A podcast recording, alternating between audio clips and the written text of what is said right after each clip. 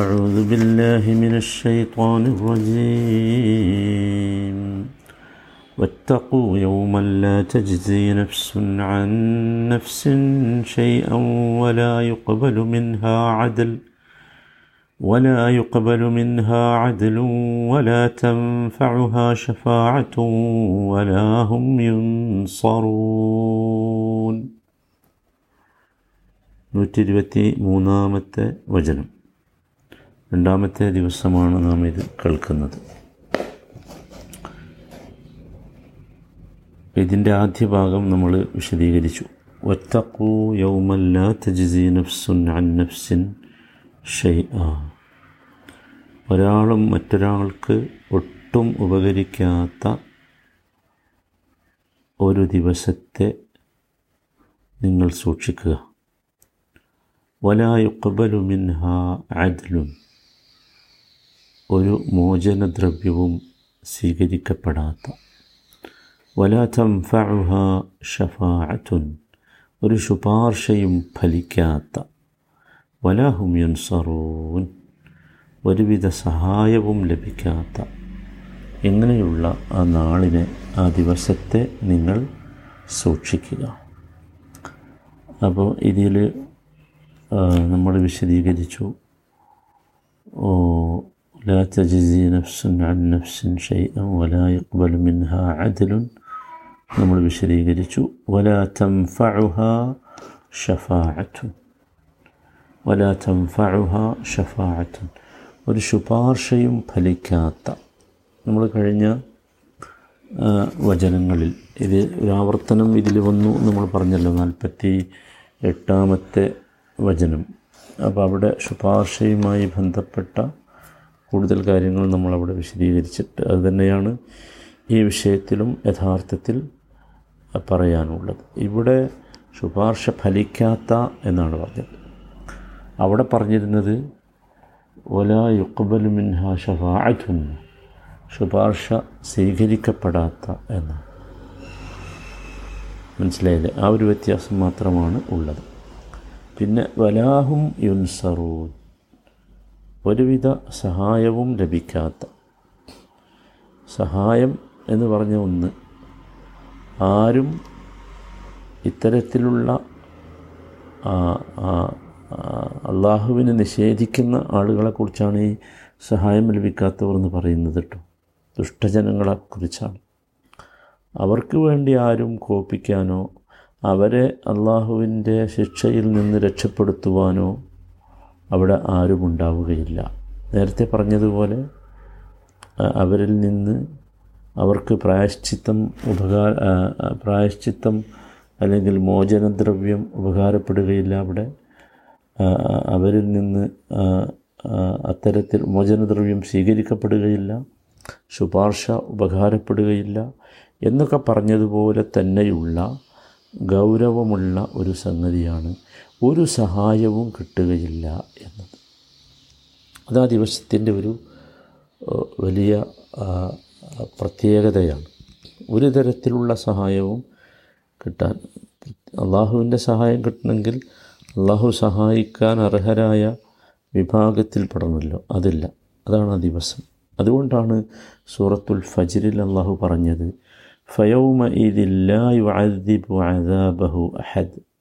ولا يوثق وثاقه أحد فيومئذ لا يعذب عذابه أحد അപ്പോൾ ആ ദിവസം അള്ളാഹു ശിക്ഷിക്കുന്ന പ്രകാരം ഒരാളും ശിക്ഷിക്കുകയില്ല ഒരു തരത്തിലുള്ള എക്സ്ക്യൂസും ഇല്ലാത്തൊരു ശിക്ഷയാണെന്ന് വലാ യൂസിഖു വസാഖഹു അഹദ് അവൻ പിടിച്ച് ബന്ധിക്കുന്നത് പോലെ ഒരാളും പിടിച്ച് ബന്ധിക്കുന്നതുമല്ല അത്ര ശക്തമാണ് ആ ശിക്ഷയുടെ രൂപമെന്നർത്ഥം. ഒന്നും സ്വീകരിക്കില്ല ഒരു സഹായവും അവിടെ വെച്ച് ലഭിക്കുന്ന വിഷയം ഇല്ല എന്നർത്ഥം. മനസ്സിലായില്ല? അപ്പോൾ വലാഹി മുൻസറു എന്ന് പറഞ്ഞാൽ ഒരു സഹായിയും സഹായിക്കാൻ ഉണ്ടാവുകയില്ല. ഒരു ശുപാർശക്കാരനും ശുപാർശ ചെയ്യാൻ ഉണ്ടാവുകയില്ല. ഒരു തരത്തിലുള്ള മോചനദ്രവ്യവും സ്വീകരിക്ക സ്വീകരിക്കപ്പെടുകയില്ല. എല്ലാത്തരം ബന്ധങ്ങളും അവിടെ വെച്ച് അവസാനിക്കും.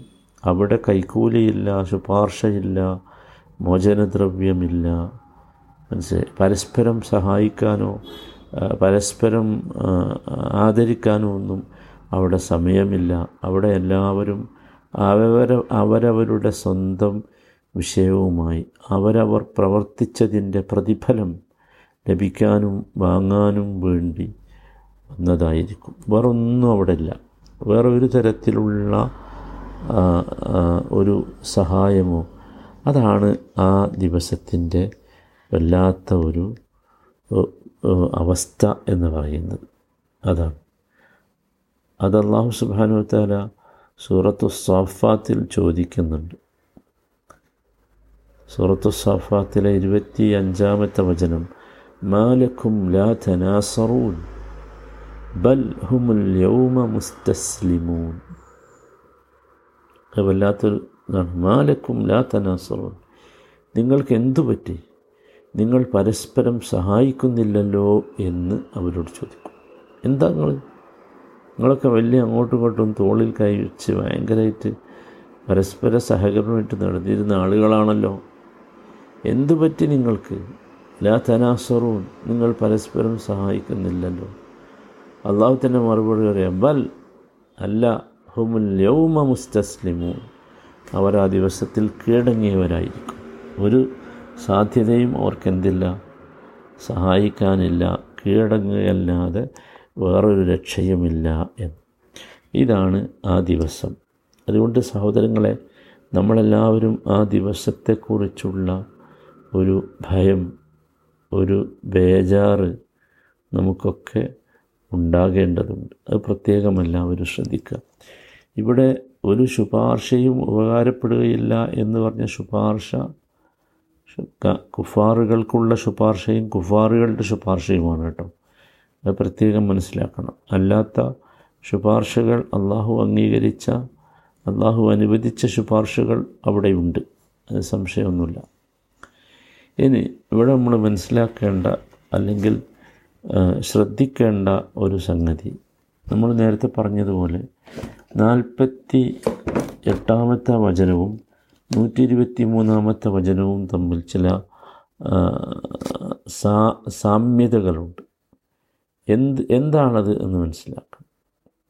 നോക്കൂ ഇവിടെ രണ്ട് ഈ നൂറ്റി ഇരുപത്തി മൂന്നാമത്തെ വചനത്തിൽ വലാ യുക്കബലു മിൻഹ അദിലുൻ. അതിൽ അഥവാ മോചനദ്രവ്യം സ്വീകരിക്കപ്പെടുകയില്ല എന്നതാണ് ആദ്യം പറഞ്ഞത്. നാൽപ്പത്തി എട്ടാമത്തെ വചനത്തിൽ വലായുഹദു മിൻഹ അദിലുൻ എന്ന് രണ്ടാമതാണ് പറഞ്ഞത്. മോചനദ്രവ്യം സ്വീകരിക്കപ്പെടുകയില്ല എന്ന് പറഞ്ഞത് രണ്ടാമതാണ്. എന്തുകൊണ്ടാണ് അങ്ങനെ വന്നത്? അത് യഥാർത്ഥത്തിൽ നമുക്ക് മനസ്സിലാക്കാൻ സാധിക്കുന്നത് ബാബു തഫന്നുൻ ഫിൽ കലാം എന്ന് പറഞ്ഞ ഒരു സംഭവമുണ്ട്. സംസാരങ്ങളിൽ വൈവിധ്യമുണ്ടാക്കുക എന്ന് പറഞ്ഞ ഒന്ന്. അത് അറബി ഭാഷയുടെ ഒരു സവിശേഷതയാണ്. അതെന്തിനാന്ന് ചോദിച്ചാൽ ആവർത്തനം വിരസത സൃഷ്ടിക്കാൻ വേണ്ടിയാണ്. വിരസത സൃഷ്ടിക്കാതിരിക്കാൻ വേണ്ടിയാണ്. ലിതൻതഫി ബിഹി സആമത്തുൽ ഇആദ എന്നാണ്. മനസ്സിലായില്ലേ? ആവർത്തനം ഒരിക്കലും വിരസത സൃഷ്ടിക്കരുത്. അതിനുവേണ്ടി സംസാരങ്ങളിൽ വൈവിധ്യം സൃഷ്ടിക്കുക എന്നത് അറബി ഭാഷയുടെ ഒരു മനോഹരമായ ശൈലിയാണ്. അതാണ് യഥാർത്ഥത്തിൽ ഇവിടെയും ഉള്ളത് ആവർത്തനമാണ് പക്ഷെ അത് വിരസത സൃഷ്ടിക്കാതിരിക്കാൻ വേണ്ടി എന്ത് ചെയ്തു? ഒരു വൈവിധ്യം സൃഷ്ടിച്ചു.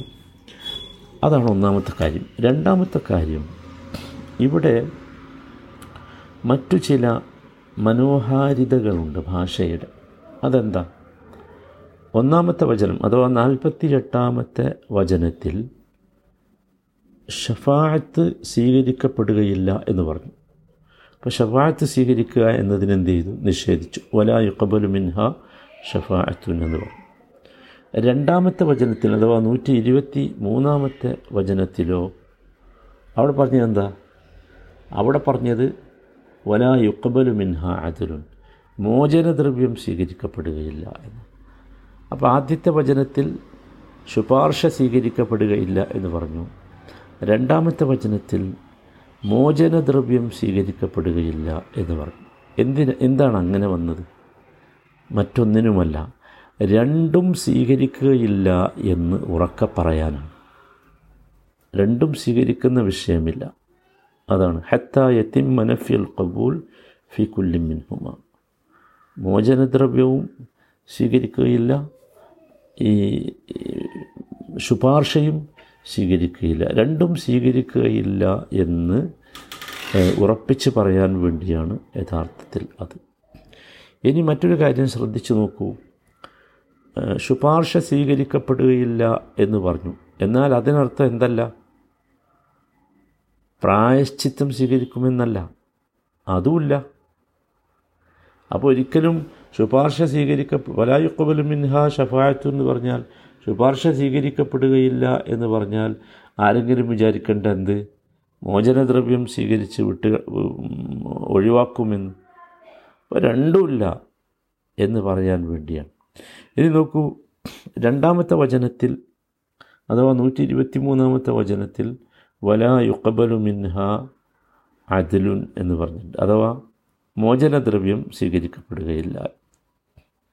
ഇവിടെ മോചനദ്രവ്യം സ്വീകരിക്കപ്പെടുകയില്ല എന്ന് പറഞ്ഞിട്ട് പിന്നെ പറഞ്ഞത് വല തൻഫുഹ ഷഫാത്തുൻ ഇനി മോചന ദ്രവ്യം സ്വീകരിക്കൂലെങ്കിൽ വല്ല ശുപാർശക്കും സാധ്യതയുണ്ടോ? ആരെങ്കിലുമൊക്കെ റെക്കമെൻഡ് ചെയ്യുമോ അത് ഇല്ല എന്നുറപ്പിക്കാനാണ് പിന്നീട് ശുപാർശ പ്രയോജനം ചെയ്യൂല എന്ന് പ്രത്യേകം പറഞ്ഞത്.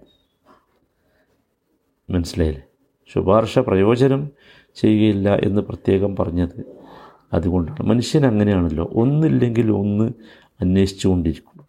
അപ്പോൾ ശുപാർശ കിട്ടൂല എന്ന് കണ്ടാൽ എന്നാൽ വല്ല മോചനദ്രവ്യവും കൊടുത്ത് രക്ഷപ്പെടാൻ സാധിക്കുമോ എന്ന് മനുഷ്യൻ ആപത്തുകളിൽ പെട്ടുപോകുമ്പോൾ ചിന്തിക്കും. അപ്പോൾ അതുകൊണ്ടാണ് ഒരിടത്ത് ഈ പിന്നെ മോചനദ്രവ്യത്തെ ആദ്യം പറഞ്ഞു. എന്നിട്ട് ശുപാർശ സ്വീകരിക്കൂല എന്ന് പറഞ്ഞു. മറ്റൊരിടത്ത് ശുപാർശ ആദ്യം ആരംഭിച്ചു എന്നിട്ട് മോചനദ്രവ്യം സ്വീകരിക്കൂല എന്ന് പറഞ്ഞു. ഇങ്ങനെയൊക്കെ വ്യത്യസ്തമായ രീതിയിൽ പറഞ്ഞത് ഇത് രണ്ടിനും ഒരു സാധ്യതയുമില്ല എന്ന് വളരെ കൃത്യമായി പഠിപ്പിക്കാൻ വേണ്ടിയാണ്. ചുരുക്കത്തിൽ ഇതിൽ നിന്നൊക്കെ നമ്മൾ മനസ്സിലാക്കേണ്ട സുപ്രധാനമായ ഒരു പാഠം അത് ഈ ഉയർത്തെഴുന്നേൽപ്പ് നാളിൽ മനുഷ്യന് ഒന്നും ഉപകാരം ചെയ്യുകയില്ല എന്നാണ്. അവൻ ഉണ്ടാക്കിയ ഒന്നും അവന്റെ അമലുസാലിഹാത്ത് ഈമാനും അമലുസാലിഹാത്തുമല്ലാതെ വിശ്വാസവും ആ വിശ്വാസമനുസരിച്ചുള്ള സൽക്കർമ്മവുമല്ലാതെ ഒന്നും ഉപകാരപ്പെടുകയില്ല. അവന്റെ കുടുംബക്കാരോ അവന്റെ അവൻ സമ്പാദിച്ച സമ്പാദ്യമോ ഒന്നുമില്ല. വലിയ അത്ഭുതമാണ് അവൻ ഈ ഒരു ഒരു അവസ്ഥ എന്താ വെച്ചാൽ അള്ളാഹു സുബാനത്താലയുടെ കോടതിയുടെ നീതി അത്രമാത്രം ശക്തമാണ്. അതാണ്. മനുഷ്യൻ അവന്റെ വലതു ഭാഗത്തേക്ക് നോക്കും. അവിടെ അവൻ പ്രവർത്തിച്ചതാണ്. ഇടതു ഭാഗത്തേക്ക് നോക്കും. അവിടെയും അവൻ പ്രവർത്തിച്ചതാണ്. മുമ്പിലേക്ക് നോക്കും. അവിടെയുള്ളത് നരകമാണ്. ആ നരകത്തിൽ നിന്ന് രക്ഷ നേടാൻ ആ രക്ഷ നേടാൻ അവൻ ചെയ്യേണ്ടിയിരുന്നത് നബി സല്ലല്ലാഹു അലൈഹി വസല്ലം പറഞ്ഞതുപോലെ അലൈഹി അന്യത്തക്കിന്നാർ അല്ലേ? അവൻ നരകത്തിൽ നിന്ന് സൂക്ഷിച്ചു കൊള്ളട്ടെ. എന്നിട്ട് നബി പറഞ്ഞു എങ്ങനെ? വലോ വിഷക്കി തമ്ര. ഒരു കാരക്കയുടെ ചീൾ കൊണ്ടെങ്കിലും ഇത് ഒരു ഗൗരവമുള്ള വിഷയമായി സഹോദരങ്ങളെ നമ്മളെല്ലാവരും ഈ ദുനിയാവിൽ ജീവിക്കുന്ന സമയത്ത് നമ്മളെല്ലാവരും അത് ശ്രദ്ധിക്കണം. ഇവിടെ വെച്ച് നമുക്ക് ഒരുപാട് സാധ്യതകളുണ്ട്. ഞാൻ അവിടെ എത്തുമ്പോൾ ഇതൊന്നും ഇല്ലാത്തൊരവസ്ഥയായിരിക്കും അള്ളാഹു താല ആ മഹാവിപത്തിൽ നിന്ന് നമ്മളെയൊക്കെ കാത്തു രക്ഷിക്കുമാറാകട്ടെ